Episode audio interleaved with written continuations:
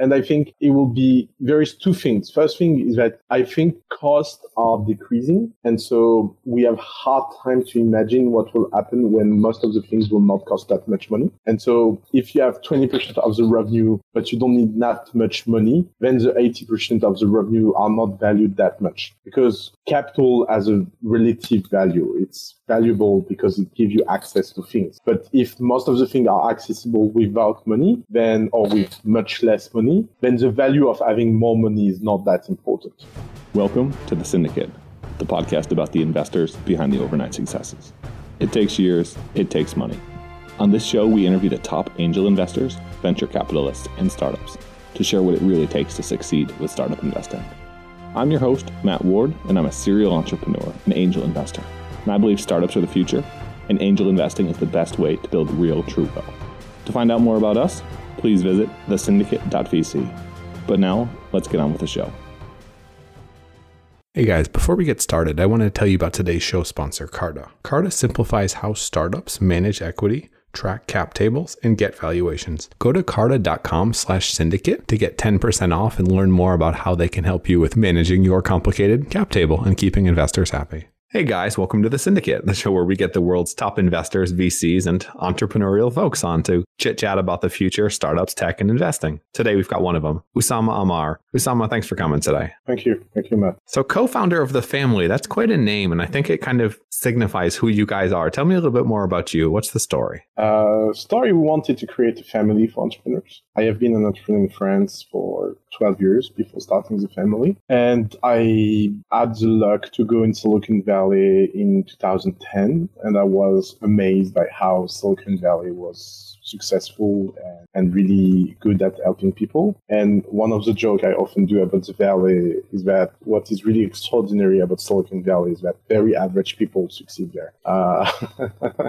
because the, because the ecosystem and don't don't take it wrong. I think it's it's a great achievement. It's because the ecosystem is so good and and there is so much infrastructure support that is invisible for the people. People don't realize that in places like France or Europe in general, it can be so hard to launch something and so we, we got this idea that the European ecosystem is toxic. That doesn't mean that good startup cannot happen. It just means that a lot of good startups die way too early. And if you want to change that, you want not to copy and paste Silicon Valley, but you want to create your own version of an infrastructure that is compatible with Europe and that will be an amazing helper on the long term. And if you think about the mission of a family, family educate, protect, and finance people. And that's exactly what we want to do. We want to educate entrepreneurs entrepreneur and teach them the know-how of how launching a startup. We want to protect them from this fuzzy environment and give them all the tools they need to be better entrepreneurs and stronger entrepreneurs. And we want to help them get the best investor possible. The project is a name and the name is a project. Why is Europe toxic for startups? It's toxic in the sense that there is so many things that have been built never that have never been designed for entrepreneurs that it makes the entrepreneurial path really harder. I will give you a very simple example. If you are a lawyer in Silicon Valley, your only clients are startups. The city is specialized for startups because every big companies around in Silicon Valley have been started one day and they have startup needs. If you are uh, a successful lawyer in Paris, there is a high chance that your client are very old fashioned families and you will do startup on the side as a pro bono. And if you do startup on the side is in same category or even social uh, impactful things, then your probability of building something that is really meaningful for the startup and, and providing a service that is meaningful is very low. And that cultural kind of clash is very, very different. So a lot of startup in Europe for a lot of years faced this situation where being a startup was weird. And of course, that changed a lot in the last five years. And I think the family is part of that movement, but we still have a lot to do. There is still a, a growth fundraising gap. There is still a lot of talent that are not startup compatible. There is still a lot of big companies that um, you know are kind of incumbents against the startup. And and and so if you think about how Europe can like there is a simple fact. Europe did not build any company that is valued 100 billion in the tech industry. And and that we need as European to really ask this question hard to ourselves. We need to be hard on ourselves about why we don't have a Google in in in France, uh, why we don't have a Facebook in London, why every company, when they reach 5 billion, 6 billion, 8 billion, they sold, uh, why they don't stay autonomous and build empire. And, and, and that's the proof that it's almost impossible to do it. And, and that's the proof that we need to work on the environment to do it better. So I know if you've ever, if you've ever been to the gym and you think you can do something, you have a good chance of doing it. If you think you can't, it's just not going to happen. How much of the, the disparity between the outcomes do you think is mental? Yeah. How much of it do you think is the environment? How much is regulatory? I, I think everybody overestimates regulatory. I think regulatory has an impact, but it's very low because every good entrepreneur can treat regulatory as a backend. You can have a very messy backend and you can somehow find a way to survive. And I think it's, it's maybe 90% mental. And this reference thing that you're talking about is something very important for me. Is when I, I arrived in Silicon Valley, everybody knew a billionaire.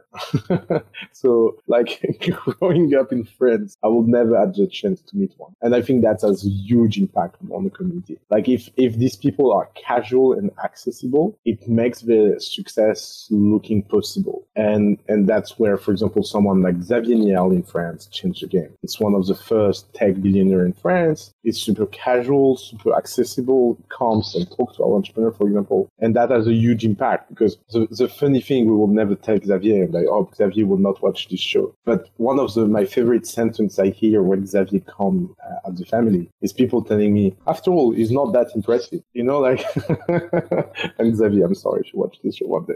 But, but that is a very good news is that if you can make these people look more human, then more humans want be like people. And, and that's where building a family uh, a group of people working and learning together work that some will be successful, some will not be. It creates a different reference mindset and it helps push everyone to the top. Do you think do you think the socialist structure of Europe makes life a little too easy compared to compared to the more brute, raw, in some yeah. sense evil capitalism of the US? Yeah, I don't think it's true for California. Uh, I think California is more socialist than most of the place on earth. I think there's a lot of storytelling here. Like I know Californian people like to think that they work hard, but I never saw someone after 5 p.m. in a startup in, Silicon Valley.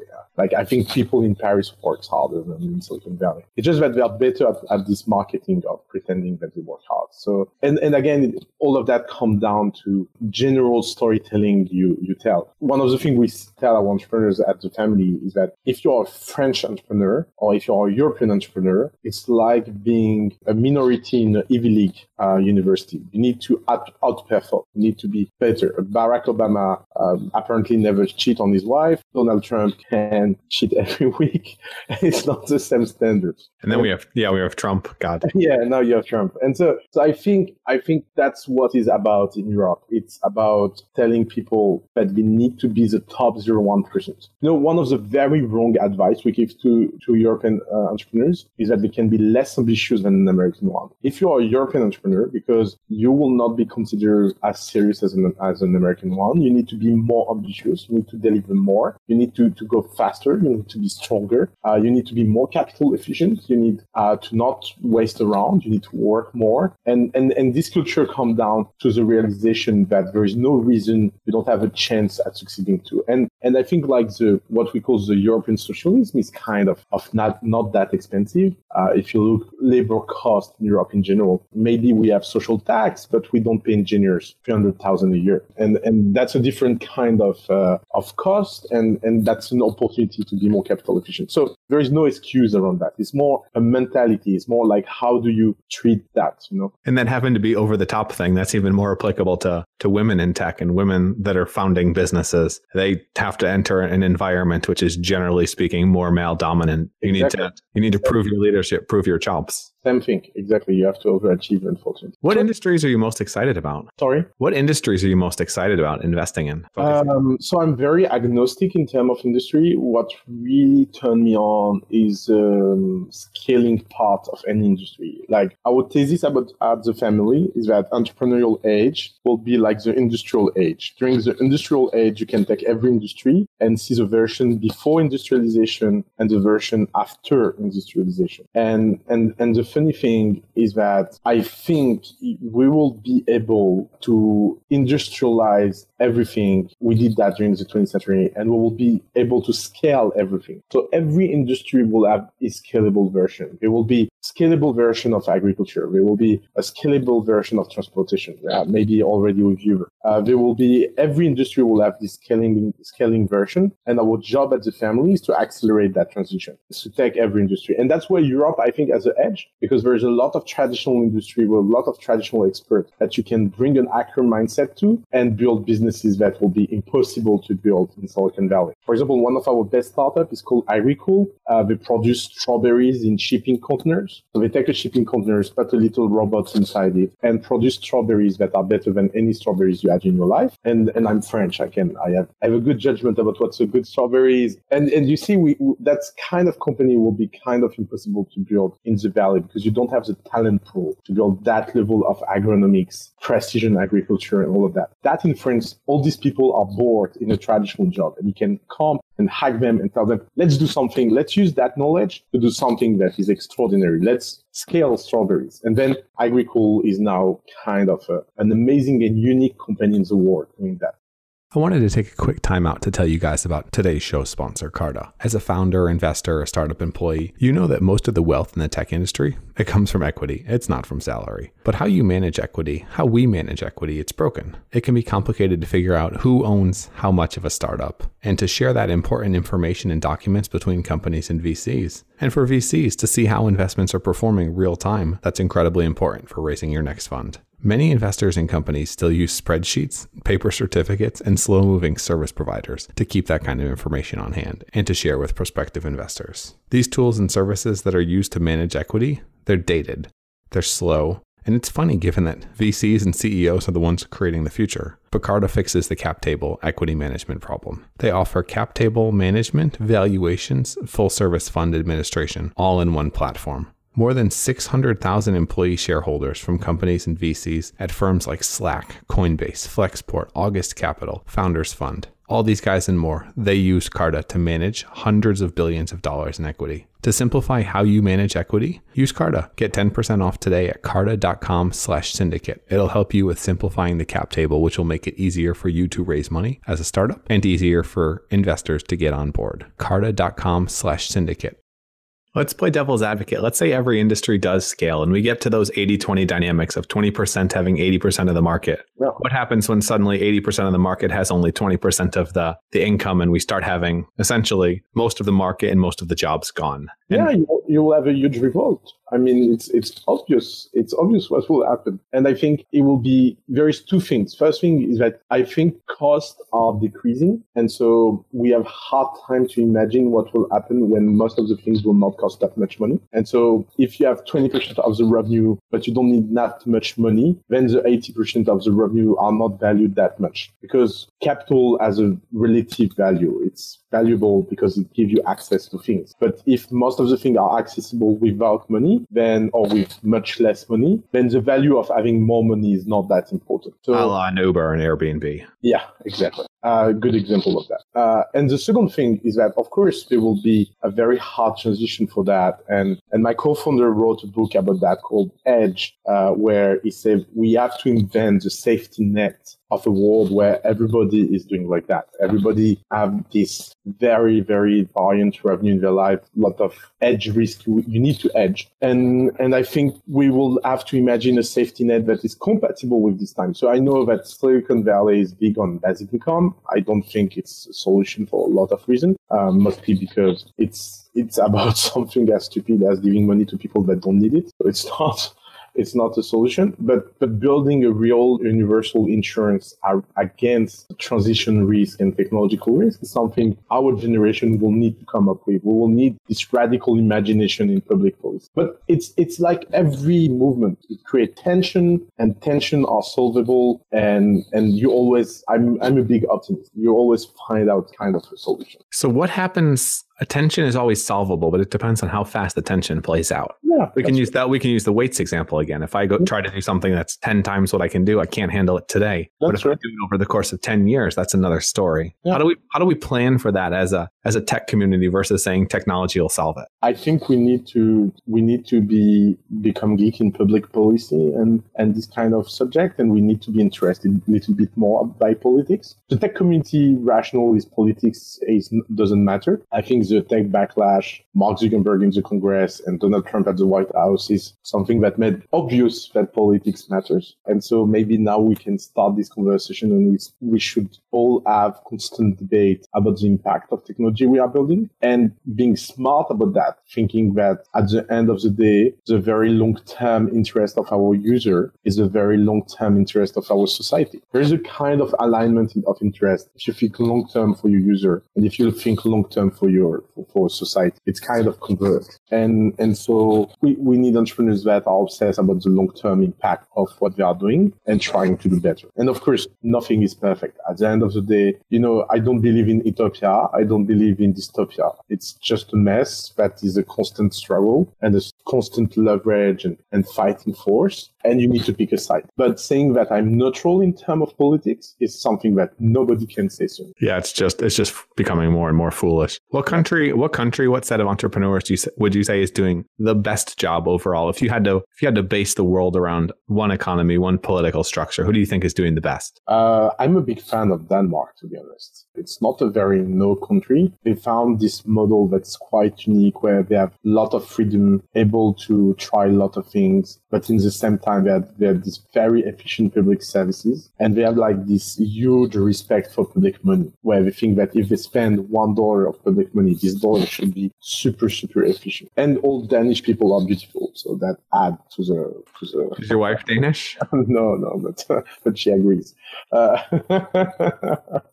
so so yeah, so it's it, it's kind of uh, it's a kind of a very fascinating country in that sense. The funny thing though is that, and that's where as an investor I'm kind of conflicted. I I don't know if anyone in Denmark can build a billion dollar company because your life is so cool. It's too late. It's too laid back. Yeah, that was the, Yeah. that was the thing. yeah yeah it's exactly so that's that's where that's where france is interesting in that sense is that we have a kind of a good social security and social system but people are super super ambitious because in france it's an ego thing so maybe you can have a society that protects the people and have some people that have this ego thing where they want to build universal empire and because they want to build universal empire it works out i don't know i don't know if there is a really someone that stand out. But but people in Denmark seems like we spend a lot of time with the family in Denmark recently. We are thinking about launching something there, and it's funny how people seems happy there. It's it's it's surprising. Like it's something you really feel when you visit the place. Yeah, happiness is a function of quality of life, and quality of life is not a function of things. Yeah. It's, it's interesting how we forget that, especially in the West. Yeah, that's true. What are the biggest mistakes you see entrepreneurs making? Oh, uh, the easiest one that everybody would say. The who decision are always the most dangerous decision you take. And people have a tendency to not believe their instinct about people, not measuring how the downside of not believing your instinct about people can be bad. And on the other side, they tend to believe their instinct about business when they don't see that the downside of uh, doing something that your instinct tells you in business is not that low, it's not that high. So I think as an entrepreneur, you should learn to become this little bit of a jerk, but always, always trust in instinct about people. Because if even if you miss one good guy one day out of you know your instinct, it's it's not that big deal. And on the other side, you need to learn to do counterintuitive thing in business because the real value is when you start to do really counterintuitive things. And, and I think we are all wired the other way around because of our education. We are educated to be nice with people and to trust how smart we are. And I think as an entrepreneur, you should tell yourself, okay, as an entrepreneur, I will not maybe be nice universally because it's not my job to be nice. My job is to give feedback. My job is to be true to people. My job is to select the people that that have the right to work with me because it's not a universal right. And on the other side, I'm not that smart. So maybe I should experiment more and be more radical about experimentation. I think that's super helpful. I want to jump to the lightning round, a couple rapid fire questions. Sound good? Sure, sure. First investment you made and how'd it go? Uh, first investment I made, it was in my co-founder company, uh, Nicolas Colin. Uh, I don't even remember the name of the company and it went terribly bad. There were this point where, where I was telling Nicolas, look, my money is lost anyway. You just should just leave this company. It will never go somewhere. Maybe we should do something together. So it, it, so in a sense, I don't know if it was such a bad outcome because I gained a co-founder, but yeah, it was a fun experiment because at that time, I like the funny thing is that I would never see myself becoming an, an investor. You know, I was on the entrepreneur side and, and one day Nicolas told me, do you want to invest? I was like, yeah, take my cash. I, I went, it's like, and then the cash was lost and I was like, ooh, that's, that's funny. Went quick.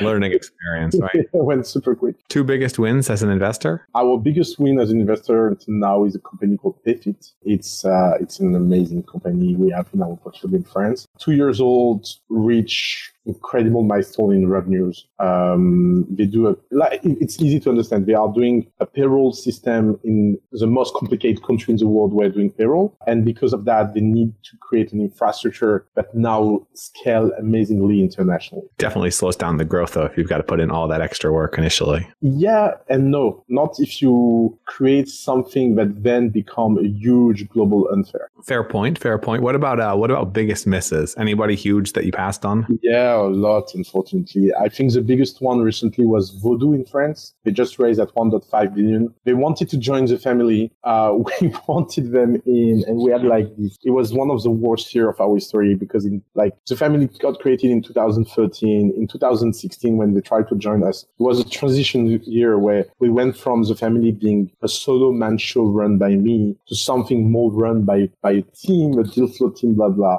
And and it had been a mess. It's our worst year ever. And, and that company tried to join that year and we just send an email to the wrong mailbox and forget about them. And then the company became really, really big. And, and every time I'm with the team, I remind them that we lost that day 100 million. Uh, it's a lot, it's a lot of money and we did it collectively. And, and I think I have 99% of the responsibility, but I can pretend it's a collective, uh, it's a collective mistake. So it's our boogeyman at the family. You know, when I tell a, a junior team member, yeah, don't remember Voodoo. And the name is great, Voodoo. You know, like your biggest it's the, old, it's the old crazy the scary yeah, stories. Yeah, exactly. It happens. Shit happens. What about what's overhyped today outside of ICOs?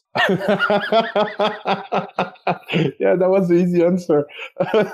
yeah, uh, definitively AI. I cannot stand to hear a pitch with AI again in my life. I AI is a great tool. Like I did this joke today to a journalist. I told him, "You don't pitch electricity in your company, so stop pitching AI." So it's like nobody's like, oh yeah, my company is a is a leader using electric energy to no, tell me the value you're offering. And and AI is not a value proposition. I'm I'm so tired of the AI hat. And by the way, it's much more artificial than intelligent anyway. So you know the thing that is as in his name, artificial intelligence. You know, it's like why artificial?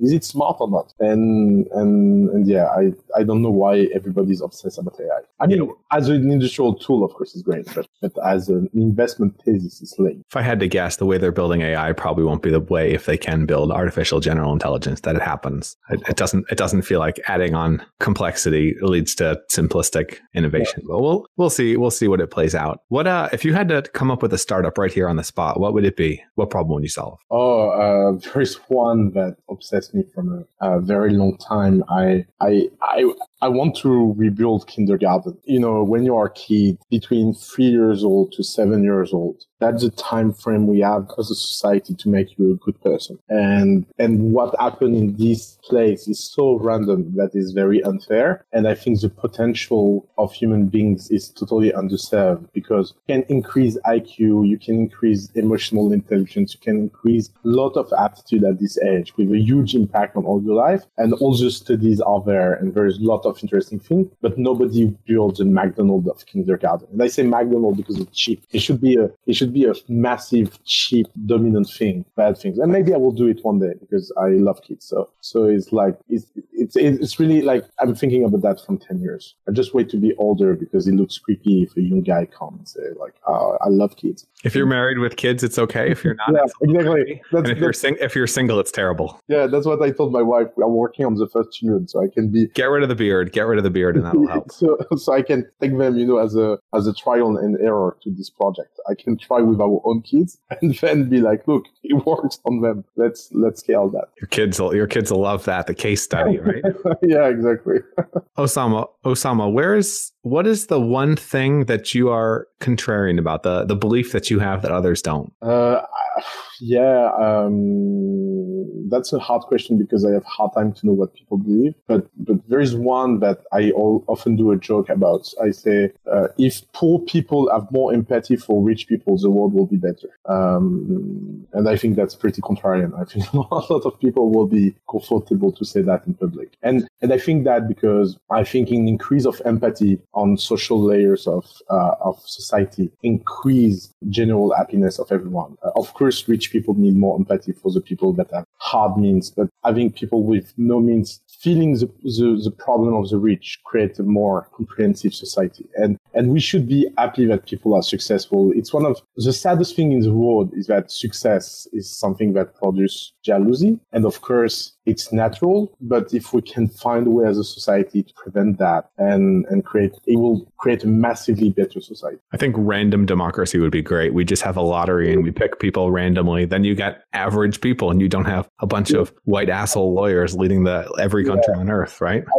I, w- I would love that. It would be, be interesting. Love, I would love that as an experiment. Yeah. I'll propose it when I run for president. I got a few more years. so, uh, Oussama, where's the best place for people to find you, learn a little bit more about the family and what you do? So, thefamily.co is a good start. Our website and and and Twitter. Uh, it's at Daedalium. Uh, D uh, Daedalium. D R D E. Yeah. And links and all that in the show notes. What's the okay. significance of Daedalium, by the way? Um, so it's in in Greek mythology. Is a guy that builds a labyrinth, and I'm kind of a geek of labyrinths. I love labyrinths, and he's seen as the first inventor and first architect in the Greek mythology, and I like the guy a lot. And and and you know he he flies with Icarus, and Icarus flies too high and from himself, and he's a constant reminder that success is a bitch. Like if if you look successful people, they all end up being stupid at some point. And, and it's something that obsesses me. I really wish to, to stay as, as hungry and as, as, you know, committed to work as possible for as long as possible. I think that's great feedback. If you do start that kindergarten, don't tell the parents about the labyrinth thing though. It's a little creepy. this, is, this has been, uh, this has been fun. Thanks for coming on today with someone. Thank you, man. Thank you very awesome. much. If you guys enjoyed this, the syndicate.vc, thanks for tuning in. Make sure you subscribe. And if you haven't checked out my new podcast, podcast, disruptors.fm. You can check it out there. We have incredible folks changing the world in every area of exponential tech. Cheers, guys. Thanks for listening to The Syndicate, the podcast where angel investors and VCs go off the cuff and discuss the ins and outs of the venture ecosystem. We're here to share the tips and tricks of the best in the business, because startups and tech make the pie bigger. To learn more about us and what we do, visit thesyndicate.vc. And to join our syndicate on AngelList, just go to thesyndicate.vc slash join and get access to some of the best startup deals. This has been another episode of The Syndicate. Thanks for tuning in, and we'll see you guys again next week.